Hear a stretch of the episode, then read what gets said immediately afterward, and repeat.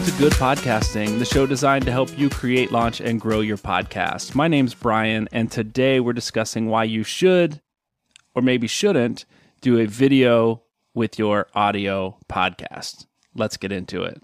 One of the earliest and maybe one of the biggest decisions you have to make as a new podcaster is are you going to do just audio or video with the audio content of your podcast? Or maybe you're just going to do video Uh, that may sound confusing to some of you because when I entered into podcasting, it was primarily a an audio only medium, but now I know that podcasting has grown, it's expanded, and many podcasters are video only podcasters. I don't know what you think about that, how you feel about that, what your plan is, but it is a decision that is worth considering. And so I thought I'd talk about it today. Before we get to that, though, let me share what I'm using to record today.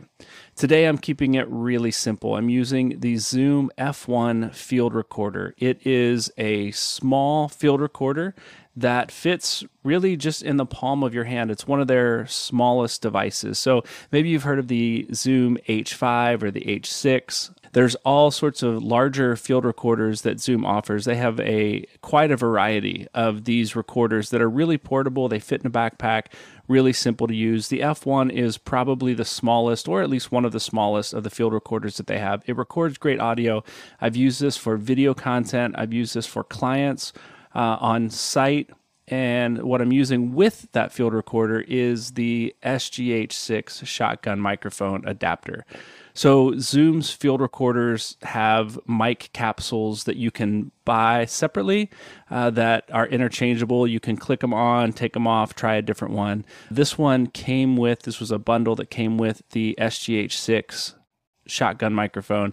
I'll put a link in the episode description so you can check out the Zoom F1 field recorder and you can check out even the different mic capsules that are interchangeable with it to see if there's one that you like better than another. The shotgun mic capsule is designed to be really directional, which means you can have it further away from your subject, maybe in this case, yourself or myself, and it will pick up exactly what it's pointing at and reject any other sounds that may be in the room. It's not perfect, but that's what it's designed to do.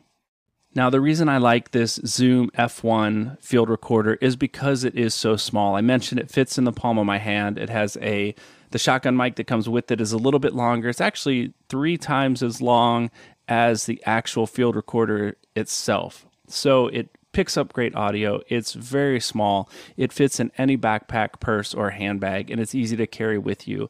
In fact, I have this in my backpack wherever I go, wherever I travel. I'll be on the road this weekend in Pittsburgh for a soccer tournament for my son, and this will be with me in case the mood strikes to create some content or I need to create a podcast or interview someone while I'm out there. So the Zoom F1 field recorder with the SGH6 shotgun mic is my mic of choice today. Now, let's talk about audio versus video podcasting. And I broke this down into kind of two things to consider the work and the reach.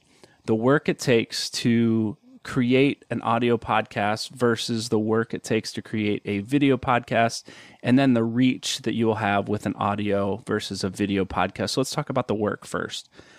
Obviously, the audio podcast isn't going to take as much equipment. That doesn't mean it's necessarily less work, depending on your skill level of what you're doing with the audio and what you can do with your video. But it's going to take less equipment to record it. You're not going to need the video camera. You're not going to need the phone. Because of that, you're not going to need to sync the audio and video in post. You're not going to need as much equipment. So the work involved for setup and purchasing equipment is going to be a lot less with an audio podcast, obviously. And then when you get to the editing, the editing is a big piece of this.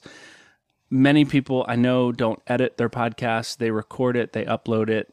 I strongly discourage people from doing that. I think a little editing goes a long way, especially as podcasting gets more and more competitive. Eh, there's more and more people doing it. Your podcast should sound as good a quality as it possibly can. So, trusting that your content is already quality, and I hope it is, you need to spend a lot of time on that. Your audio quality is really key. So spend the time on the audio quality. Even if you're doing a video podcast, the audio quality of a video podcast or any video content is at least half of the viewer's experience because if it looks good and it sounds terrible, they're going to click off. So, again, let's just focus on the work involved in an audio podcast, way less than a video podcast. Now, if you're going to do a video podcast, you're going to need, again, more equipment. You're going to need to have additional apps or software to edit that video. Uh, you're going to need additional skills, and it's not difficult to do, but if it's not something you're familiar with or not something you want to learn how to do, you're going to have to hire it out or maybe just opt for an audio only podcast. So, again, the work involved for the audio is not quite as much as the work involved in a video. So, if you're looking for a time saver, something you want to you create, record, and push out quickly, audio may be the route to go. But let's talk about the reach, the potential reach of an audio versus a video podcast. And here's maybe the biggest factor to consider who is your audience? Who are you trying to reach with your content? You see, you have to know who that is and where they spend their time.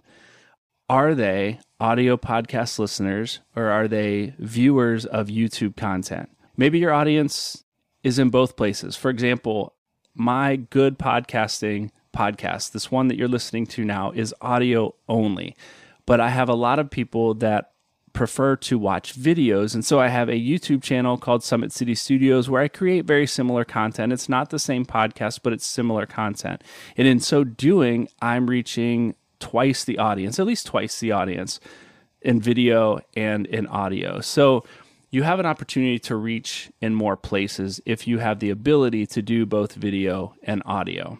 The other advantage to doing video is you can post the entire length of your podcast to YouTube or Facebook or wherever you prefer to post. You can also chop up that video content into smaller bite sized chunks, maybe things that are really quotable, something a guest said that was really profound that you want to share. You can break that down into YouTube Shorts, Instagram Reels, Instagram or Facebook Stories. You can break those down into short TikTok videos, whatever your social media of preference happens to be I would suggest wherever your audience happens to be spending their time on social media, those are places you can post your additional video content.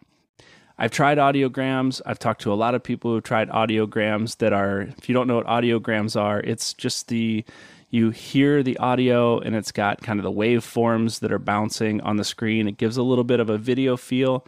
They don't perform well.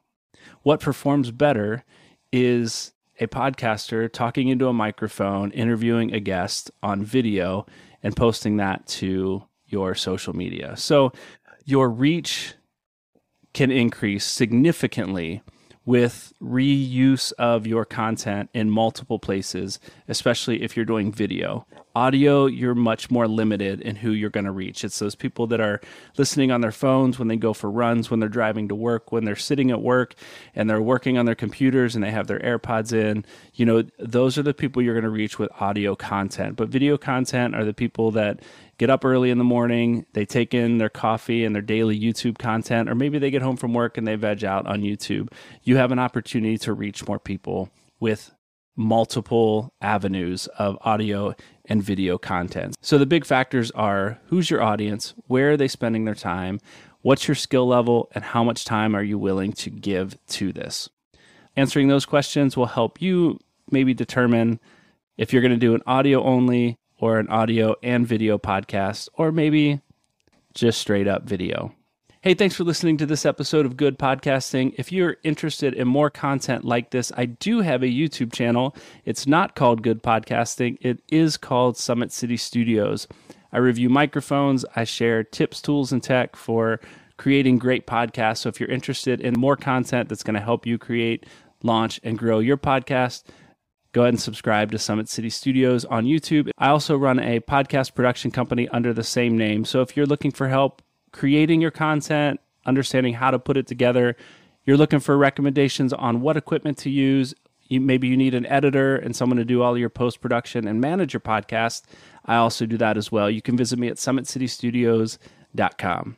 And I'm really excited about the interview that I did for next week's episode of Good Podcasting with a new friend from Vietnam. So stay tuned for that podcast. Subscribe to this podcast wherever you happen to be listening so you don't miss my interview with Neil Mackay, the podcast guy, next week on Good Podcasting.